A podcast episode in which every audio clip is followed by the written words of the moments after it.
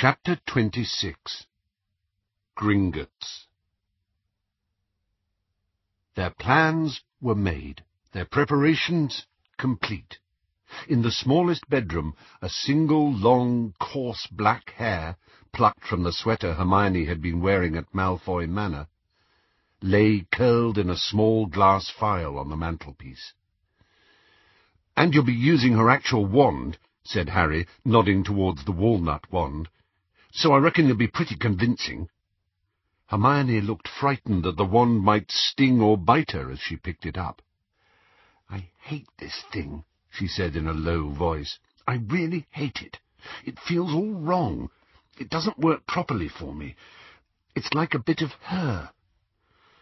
Harry could not help but remember how Hermione had dismissed his loathing of the Blackthorn wand, insisting that he was imagining things when it did not work as well as his own, telling him to simply practice.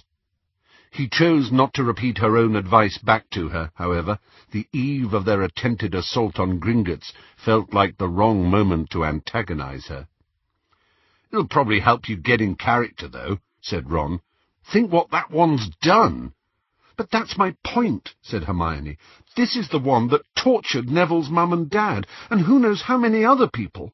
This is the wand that killed Sirius. Harry had not thought of that.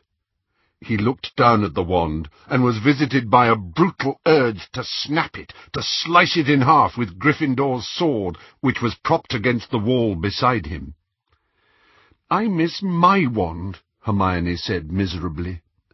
I wish Mr. Ollivander could have made me another one, too. Mr. Ollivander had sent Luna a new wand that morning. She was out on the back lawn at that moment, testing its capabilities in the late afternoon sun. Dean, who had lost his wand to the Snatchers, was watching rather gloomily. Harry looked down at the hawthorn wand that had once belonged to Draco Malfoy. He had been surprised, but pleased, to discover that it worked for him at least as well as Hermione's had done. Remembering what Ollivander had told them of the secret workings of wands, Harry thought he knew what Hermione's problem was. She had not won the walnut wand's allegiance by taking it personally from Bellatrix. The door of the bedroom opened, and Griphook entered. Harry reached instinctively for the hilt of the sword and drew it close to him, but regretted his action at once. He could tell that the goblin had noticed. Seeking to gloss over the sticky moment, he said, We've just been checking the last-minute stuff, Griphook. We've told Bill and Fleur we're leaving tomorrow, and we've told them not to get up to see us off. They had been firm on this point, because Hermione would need to transform into Bellatrix before they left, and the less that Bill and Fleur knew or suspected about what they were about to do, the better. They had also explained that they would not be returning. As they had lost Perkins's old tent on the night that the Snatchers caught them, Bill had lent them another one. It was now packed inside the beaded bag, which, Harry was impressed to learn, Hermione had protected from the Snatchers by the simple expedient of stuffing it down her sock. Though he would miss Bill, Fleur, Luna, and Dean, not to mention the home comforts they'd enjoyed over the last few weeks, Harry was looking forward to escaping the confinement of Shell Cottage. He was tired of trying to make sure that they were not overheard, tired of being shut in the tiny dark bedroom. Most of all, he longed to be rid of Griphook. However, Precisely how and when they were to part from the goblin without handing over Gryffindor's sword remained a question to which Harry had no answer. It had been impossible to decide how they were going to do it, because the goblin rarely left Harry, Ron, and Hermione alone together for more than five minutes at a time.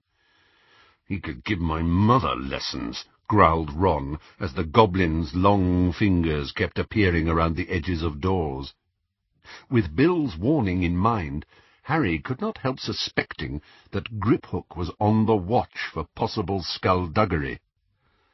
Hermione disapproved so heartily of the planned double-cross that Harry had given up attempting to pick her brains on how best to do it. Ron, on the rare occasions that they had been able to snatch a few Griphook-free moments, had come up with nothing better than, We'll just have to wing it, mate. Harry slept badly that night. Lying awake in the early hours, he thought back to the way he had felt the night before they had infiltrated the Ministry of Magic, and remembered a determination, almost an excitement. Now he was experiencing jolts of anxiety, nagging doubts. He could not shake off the fear that it was all going to go wrong. He kept telling himself that their plan was good, that Griphook knew what they were facing, that they were well prepared for all the difficulties they were likely to encounter, yet still he felt uneasy. Once or twice he heard Ron stir, and was sure that he too was awake. But they were sharing the sitting-room with Dean, so Harry did not speak.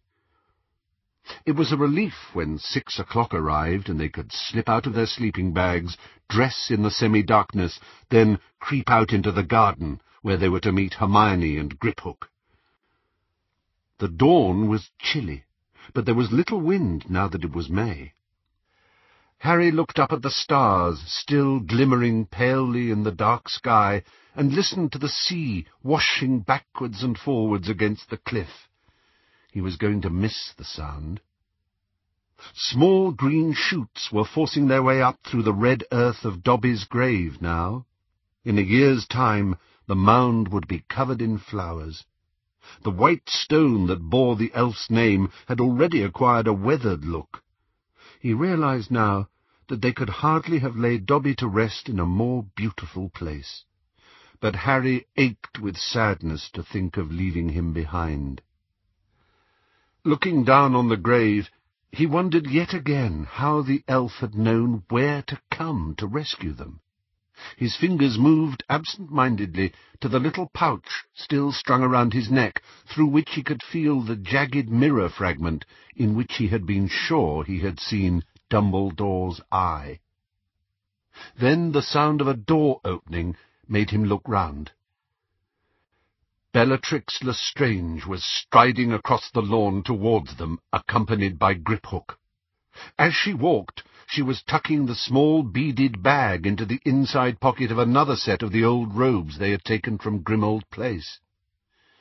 Though Harry knew perfectly well that it was really Hermione, he could not suppress a shiver of loathing. She was taller than he was, her long black hair rippling down her back, her heavily lidded eyes disdainful as they rested upon him.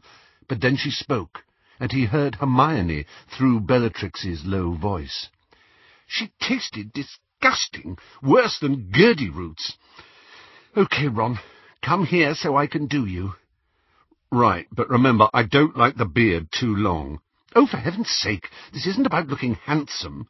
It's not that, it gets in the way. But I like my nose a bit shorter. Try and do it the way you did last time. Hermione sighed and set to work, muttering under her breath as she transformed various aspects of Ron's appearance. He was to be given a completely fake identity, and they were trusting to the malevolent aura cast by Bellatrix to protect him. Meanwhile, Harry and Griphook were to be concealed under the invisibility cloak. There, said Hermione. How does he look, Harry? It was just possible to discern Ron under his disguise, but only, Harry thought, because he knew him so well. Ron's hair was now long and wavy. He had a thick brown beard and moustache, no freckles, a short, broad nose, and heavy eyebrows. Well, he's not my type, but he'll do, said Harry. Shall we go, then? All three of them glanced back at Shell Cottage, lying dark and silent under the fading stars, then turned and began to walk towards the point just beyond the boundary wall, where the Fidelius charm stopped working and they would be able to disapparate. Once past the gate, Griphook spoke. I should climb up now, Harry Potter, I think. Harry bent down, and the goblin clambered onto his back, his hands linked in front of Harry's throat. He was not heavy, but Harry disliked the feeling of the goblin and the surprising strength with which he clung on. Hermione pulled the invisibility cloak out of the beaded bag and threw it over them both. Perfect, she said, bending down to check Harry's feet. I can't see a thing. Let's go. Harry turned on the spot with Griphook on his shoulders, concentrating with all his might on the leaky cauldron, the inn that was the entrance to Diagon Alley. The goblin clung even tighter as they moved into the compressing darkness, and seconds later Harry's feet found pavement, and he opened his eyes on Charing Cross Road. Muggles bustled past wearing the hangdog expressions of early morning, quite unconscious of the little inn's existence. The bar of the leaky cauldron was nearly deserted. Tom, the stooped and toothless landlord, was polishing glasses behind the bar counter. A couple of warlocks, having a muttered conversation in the far corner, glanced at Hermione and drew back into the shadows. "Madame Lestrange," murmured Tom, and as Hermione passed he inclined his head subserviently. "Good morning," said Hermione, and as Harry crept past, still carrying Griphook piggyback under the cloak, he saw Tom look surprised. "Too polite," Harry whispered in Hermione's ear as they passed out of the inn into the tiny backyard. "You need to treat people like they're scum. Okay, okay. Hermione drew out Bellatrix's wand and tapped a brick in the nondescript wall in front of them. At once the bricks began to whirl and spin. A hole appeared in the middle of them, which grew wider and wider, finally forming an archway onto the narrow cobbled street that was Diagon Alley. It was quiet, barely time for the shops to open, and there were hardly any shoppers abroad. The crooked, cobbled street was much altered now from the bustling place Harry had visited before his first term at Hogwarts, so many years before. More shops than ever were boarded up, though several new establishments dedicated to the dark arts had been created since his last visit. Harry's own face glared down at him from posters plastered over many windows, always captioned with the words, Undesirable Number One. A number of ragged people sat huddled in doorways. He heard them moaning to the few passers-by, pleading for gold, insisting that they were really wizards. One man had a bloody bandage over his eye. As they set off along the street, the beggars glimpsed Hermione. They seemed to melt away before her, drawing hoods over their faces and fleeing as fast as they could. Hermione looked after them curiously until the man with the blooded bandage came staggering right across her path. "My children!" he bellowed, pointing at her. His voice was cracked, high-pitched. He sounded distraught. "Where are my children? What has he done with them? You know! You know!" I... I... really... stammered Hermione.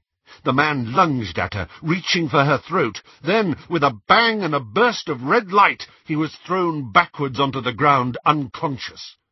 Ron stood there, his wand still outstretched, and a look of shock visible behind his beard. Faces appeared at the windows on either side of the street, while a little knot of prosperous-looking passers-by gathered their robes about them and broke into gentle trots, keen to vacate the scene. Their entrance into Diagon Alley could hardly have been more conspicuous. For a moment Harry wondered whether it might not be better to leave now and try to think of a different plan. Before they could move or consult one another, however, they heard a cry from behind them. "Why, Madame Lestrange!" Harry whirled round, and Griphook tightened his hold around Harry's neck. A tall, thin wizard with a crown of bushy grey hair and a long, sharp nose was striding towards them. "It's Travers!" hissed the goblin into Harry's ear, but at that moment Harry could not think who Travers was. Hermione had drawn herself up to her fullest height and said, with as much contempt as she could muster, "And what do you want?" Travers stopped in his tracks, clearly affronted. "He's another Death Eater," breathed Griphook, and Harry sidled sideways to repeat the information into Hermione's ear. "I merely sought to greet you," said Travers coolly, "but if my presence is not welcome—" Harry recognized his voice now. Travers was one of the Death Eaters who had been summoned to Xenophilius's house. No, no, not at all, Travers, said Hermione quickly, trying to cover up her mistake. How are you? Well, I confess I'm surprised to see you out and about, Bellatrix. Really? Why? asked Hermione. Well, Travers coughed. I heard that the inhabitants of Malfoy Manor were confined to the house after the, um, escape. Harry willed Hermione to keep her head. If this was true, and Bellatrix was not supposed to be out in public... The Dark Lord forgives those who have served him most faithfully in the past, said Hermione, in a magnificent imitation of Bellatrix's most contemptuous manner. Perhaps your credit is not as good with him as mine is, Travers. Though the Death Eater looked offended, he also seemed less suspicious. He glanced down at the man Ron had just stunned. How did it offend you? It does not matter. It will not do so again, said Hermione coolly. Some of these wandless can be troublesome, said Travers. While they do nothing but beg, I have no objection. But one of them actually asked me to plead her case at the ministry last week. I'm a witch, sir. I'm a witch. Let me prove it to you he said in a squeaky impersonation. As if I was going to give her my wand. But whose wand, said Travers curiously, are you using at the moment, Bellatrix? I heard that your own was... I have my wand here, said Hermione coldly, holding up Bellatrix's wand. I don't know what rumours you've been listening to, Travers, but you seem sadly misinformed. Travers seemed a little taken aback at that, and he turned instead to Ron. Who is your friend? I do not recognize him. This is Dragomir Despard, said Hermione. They had decided that a fictional foreigner was the safest cover for Ron to assume. He speaks very little English, but he is in sympathy with the Dark Lord's aims. He has travelled here from Transylvania to see our new regime. Indeed? How do you do, Dragomir?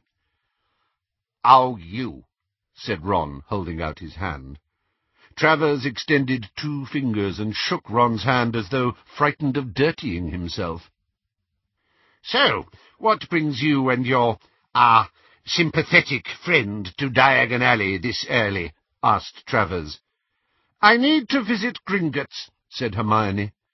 Alas, I also, said Travers, Gold, filthy gold. We cannot live without it. Yet I confess I deplore the necessity of consorting with our long-fingered friends. Harry felt Griphook's clasped hands tighten momentarily around his neck. Shall we? Said Travers, gesturing Hermione forwards. Hermione had no choice but to fall into step beside him and head along the crooked cobbled street towards the place where the snowy white Gringotts stood towering over the other little shops. Ron sloped along beside them, and Harry and Griphook followed. A watchful Death Eater was the very last thing they needed, and the worst of it was, with Travers marching at what he believed to be Bellatrix's side, there was no means for Harry to communicate with Hermione or Ron. All too soon they arrived at the foot of the marble steps leading up to the great bronze doors. As Griphook had already warned them, the liveried goblins who usually flanked the entrance had been replaced by two wizards, both of whom were clutching long, thin, golden rods. Ah, probity probes, sighed Travers theatrically. So crude, but effective. And he set off up the steps, nodding left and right to the wizards, who raised the golden rods and passed them up and down his body. The probes, Harry knew, detected spells of concealment and hidden magical objects. Knowing that he had only seconds, Harry pointed Draco's wand at each of the guards in turn and murmured, Confundo, twice. Unnoticed by Travers, who was looking through the bronze doors at the inner hall, each of the guards gave a little start as the spells hit them. Hermione's long black hair rippled behind her as she climbed the steps. "One moment, madam," said the guard, raising his probe. "But you've just done that," said Hermione in Bellatrix's commanding, arrogant voice. Travers looked round, eyebrows raised. The guard was confused. He stared down at the thin golden probe, and then at his companion, who said in a slightly dazed voice, Yeah, you've just checked them, Marius. Hermione swept forwards, Ron by her side, Harry and Griphook trotting invisibly behind them. Harry glanced back as they crossed the threshold. The wizards were both scratching their heads. Two goblins stood before the inner doors, which were made of silver, and which carried the poem warning of dire retribution to potential thieves. Harry looked up at it, and all of a sudden a knife-sharp memory came to him. Standing on this very spot, on the day that he had turned eleven, the most wonderful birthday of his life, and Hagrid standing beside him, saying, Like I said, You'd be mad to try and rob it. Gringotts had seemed a place of wonder that day, the enchanted repository of a trove of gold he had never known he possessed, and never for an instant could he have dreamed that he would return to steal. But within seconds they were standing in the vast marble hall of the bank. The long counter was manned by goblins sitting on high stools, serving the first customers of the day. Hermione, Ron, and Travers headed towards an old goblin who was examining a thick gold coin through an eyeglass. Hermione allowed Travers to step ahead of her on the pretext of explaining features of the hall to Ron. The goblin tossed the coin he was holding aside, said to nobody in particular, Leprechaun, and then greeted Travers, who passed over a tiny golden key, which was examined and given back to him. Hermione stepped forwards. "Madame Lestrange!" said the goblin, evidently startled. "Dear me! How... how may I help you today?" "I wish to enter my vault," said Hermione. The old goblin seemed to recoil a little. Harry glanced around. Not only was Travers hanging back watching, but several other goblins had looked up from their work to stare at Hermione. You have identification? asked the goblin. Identification? I, I have never been asked for identification before, said Hermione. They know, whispered Griphook in Harry's ear. They must have been warned there might be an impostor. Your wand will do, madam, said the goblin. He held out a slightly trembling hand, and in a dreadful blast of realization, Harry knew that the goblins of Gringotts were aware that Bellatrix's wand had been stolen. Act now! Act now! whispered Griphook in Harry's ear. The Imperius curse! Harry raised the hawthorn wand beneath the cloak, pointed it at the old goblin, and whispered, for the first time in his life, Imperio! A curious sensation shot down Harry's arm, a feeling of tingling warmth that seemed to flow from his mind down the sinews and veins connecting him to the wand and the curse it had just cast. The goblin took Bellatrix's wand, examined it closely, and then said, Ah, you have had a new wand made, Madame Lestrange. What? said Hermione. No, no, that's mine. A new wand, said Travers, approaching the counter again. Still the goblins all around were watching. But how could you have done? Which wand maker did you use? Harry acted without thinking. Pointing his wand at Travers, he muttered, Imperio, once more. Oh, yes, I see, said Travers, looking down at Bellatrix's wand. Yes, very handsome. And is it working well? I always think wands require a little breaking in, don't you? Hermione eh, looked utterly bewildered, but to Harry's enormous relief she accepted the bizarre turn of events without comment. The old goblin behind the counter clapped his hands, and a younger goblin approached. I shall need the clankers, he told the goblin, who dashed away and returned a moment later with a leather bag that seemed to be full of jangling metal, which he handed to his senior. Good, good. So, if you will follow me, Madame Lestrange, said the old goblin, hopping down off his stool and vanishing from sight, I shall take you to your vault. He appeared around the end of the counter, jogging happily towards them, the contents of the leather bag still jingling. Travers was now standing quite still, with his mouth hanging wide open. Ron was drawing attention to this odd phenomenon by regarding Travers with confusion. Wait, Bogrod! Another goblin came scurrying around the counter. We have instructions, he said with a bow to Hermione. Forgive me, Madame Lestrange, but there have been special orders regarding the Vault of Lestrange. He whispered urgently in Bogrod's ear, but the imperious goblin shook him off. I am aware of the instructions. Madame Lestrange wishes to visit her vault. Very old family. Old clients. This way, please. And still clanking, he hurried towards one of the many doors leading off the hall.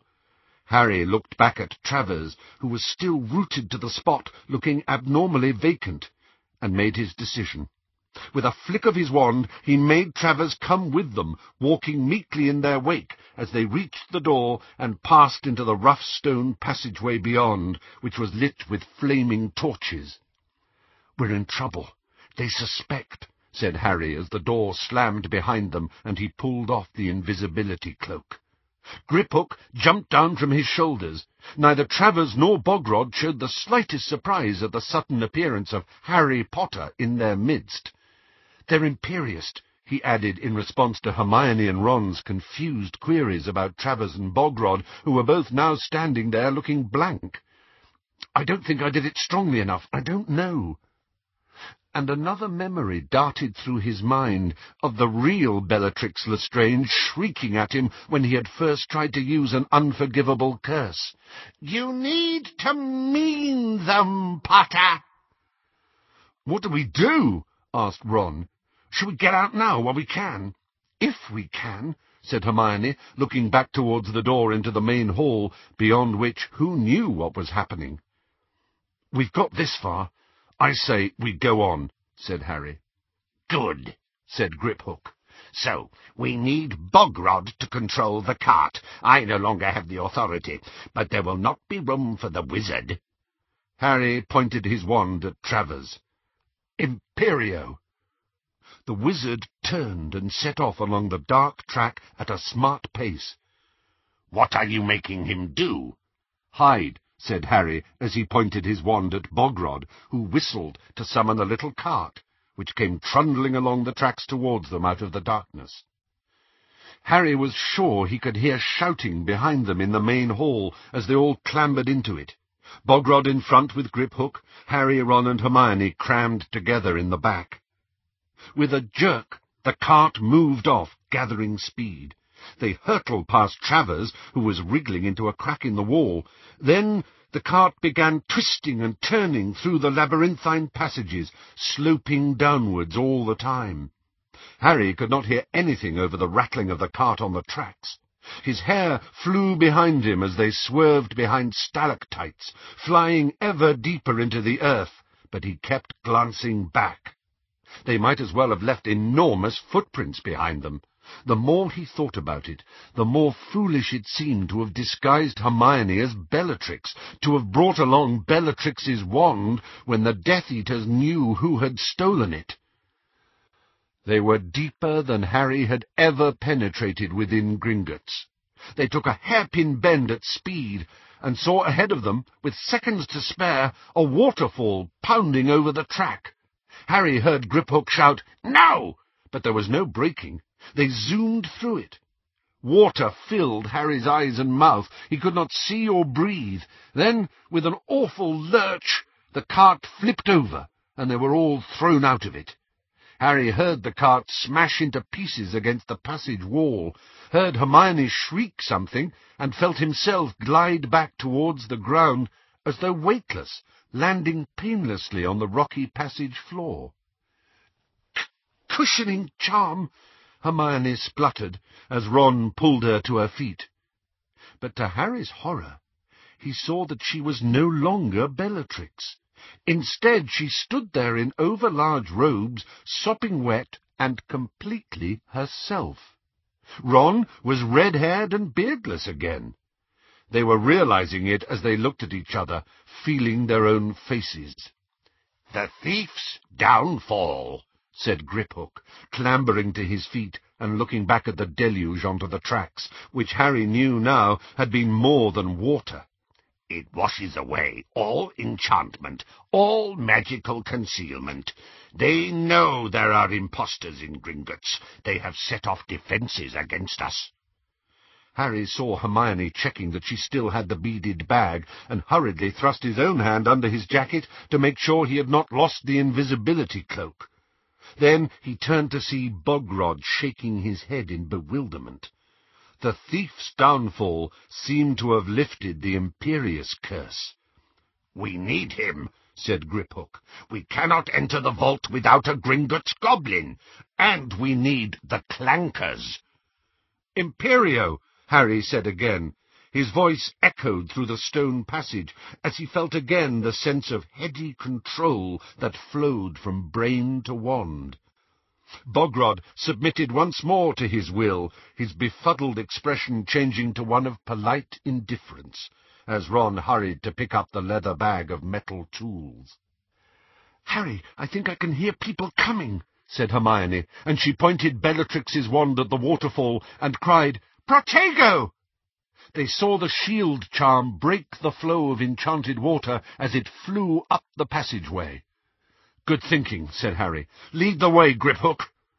How are we going to get out again? Ron asked as they hurried on foot into the darkness after the goblin, Bogrod panting in their wake like an old dog. Let's worry about that when we have to, said Harry. He was trying to listen. He thought he could hear something clanking and moving around nearby. Griphook, how much further? Not far, Harry Potter, not far. And they turned a corner and saw the thing for which Harry had been prepared, but which still brought all of them to a halt. A gigantic dragon was tethered to the ground in front of them, barring access to four or five of the deepest vaults in the place. The beast's scales had turned pale and flaky during its long incarceration under the ground. Its eyes were milkily pink. Both rear legs bore heavy cuffs, from which chains led to enormous pegs driven deep into the rocky floor. Its great spiked wings, folded close to its body, would have filled the chamber if it spread them and when it turned its ugly head towards them, it roared with a noise that made the rock tremble, opened its mouth, and spat a jet of fire that sent them running back up the passageway. "It is partially blind," panted Griphook, "but even more savage for that. However, we have the means to control it. It has learned what to expect when the clankers come. Give them to me."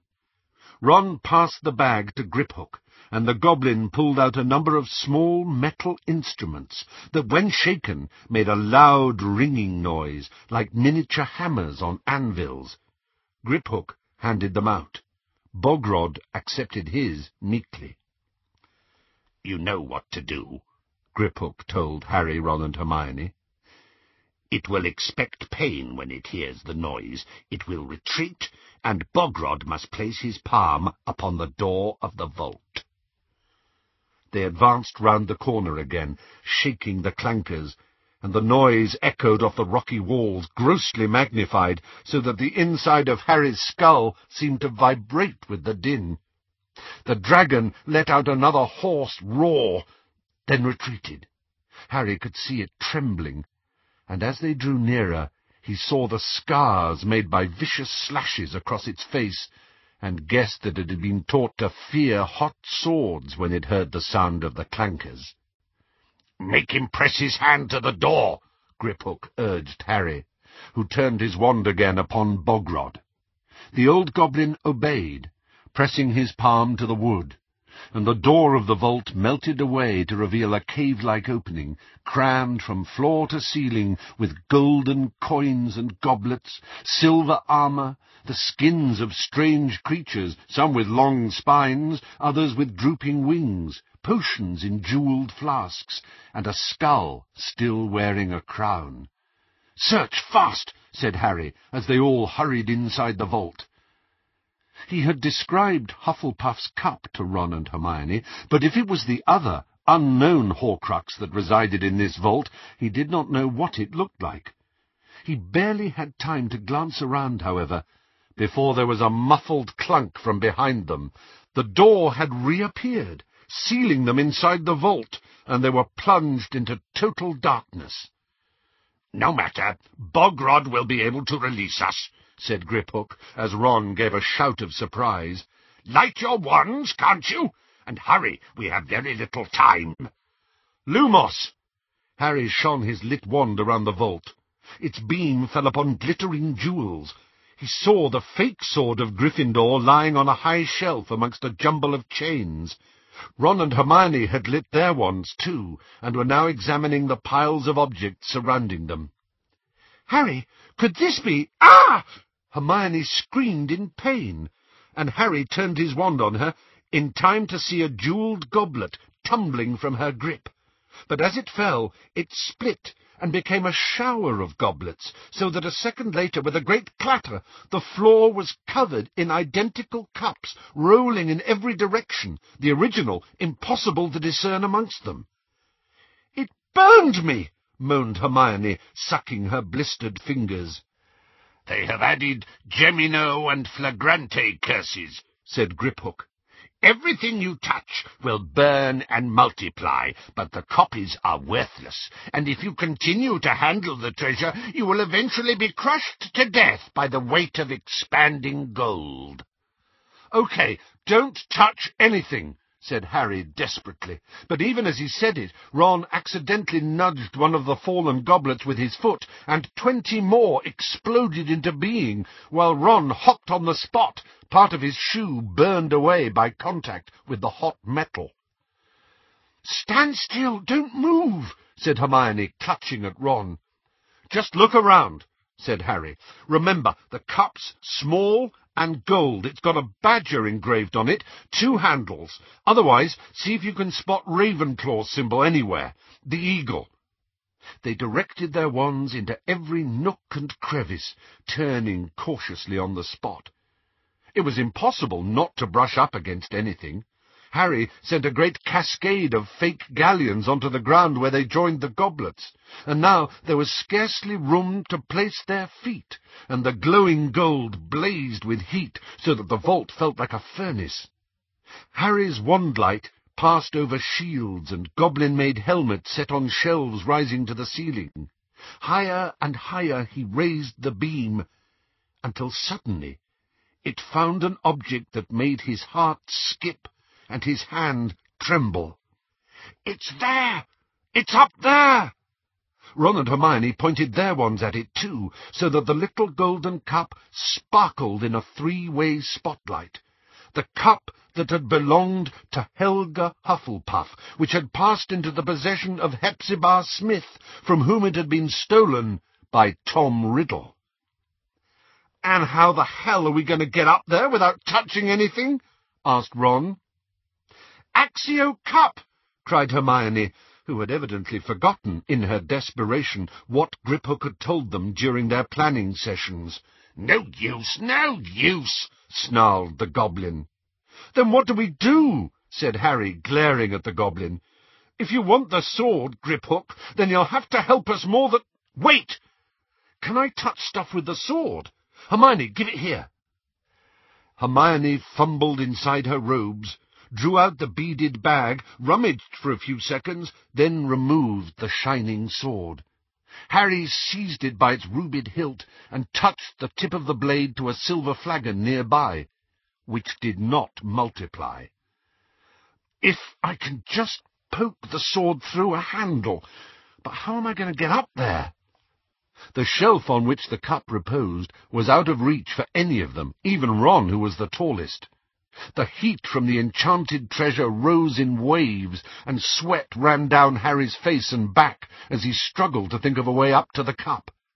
And then he heard the dragon roar on the other side of the vault door, and the sound of clanking growing louder and louder.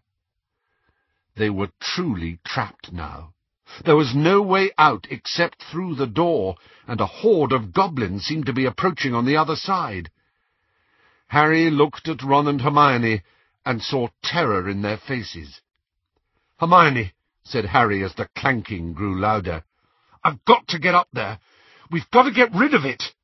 She raised her wand, pointed it at Harry, and whispered, Levicorpus! Hoisted into the air by his ankle, Harry hit a suit of armour, and replicas burst out of it like white-hot bodies, filling the cramped space.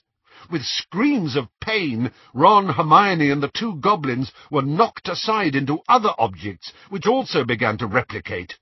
Half buried in a rising tide of red-hot treasure, they struggled and yelled as Harry thrust the sword through the handle of Hufflepuff's cup, hooking it onto the blade. Impervius! screeched Hermione in an attempt to protect herself, Ron, and the goblins from the burning metal. Then the worst scream yet made Harry look down. Ron and Hermione were waist-deep in treasure, struggling to keep Bogrod from slipping beneath the rising tide. But Griphook had sunk out of sight, and nothing but the tips of a few long fingers were left in view. Harry seized Griphook's fingers and pulled. The blistered goblin emerged by degrees, howling. Liberacorpus! yelled Harry, and with a crash he and Griphook landed on the surface of the swelling treasure, and the sword flew out of Harry's hand. Get it! Harry yelled, fighting the pain of the hot metal on his skin, as Griphook clambered onto his shoulders again, determined to avoid the swelling mass of red-hot objects. Where's the sword? It had the cup on it! The clanking on the other side of the door was growing deafening. It was too late. There! It was Griphook who had seen it, and Griphook who lunged. And in that instant Harry knew that the goblin had never expected them to keep their word. One hand holding tightly to a fistful of Harry's hair to make sure he did not fall into the heaving sea of burning gold, Griphook seized the hilt of the sword and swung it high out of Harry's reach. The tiny golden cup, skewered by the handle on the sword's blade, was flung into the air. The goblin still astride him, Harry dived and caught it, and although he could feel it scalding his flesh, he did not relinquish it, even while countless Hufflepuff cups burst from his fist, raining down upon him as the entrance to the vault opened up again, and he found himself sliding uncontrollably on an expanding avalanche of fiery gold and silver that bore him, Ron, and Hermione into the outer chamber. Hardly aware of the pain from the burns covering his body, and still borne along on the swell of replicating treasure, Harry shoved the cup into his pocket and reached up to retrieve the sword. But Griphook was gone. Sliding from Harry's shoulders the moment he could, he had sprinted for cover amongst the surrounding goblins, brandishing the sword and crying, Thieves! Thieves! Help! Thieves! He vanished into the midst of the advancing crowd, all of whom were holding daggers, and who accepted him without question.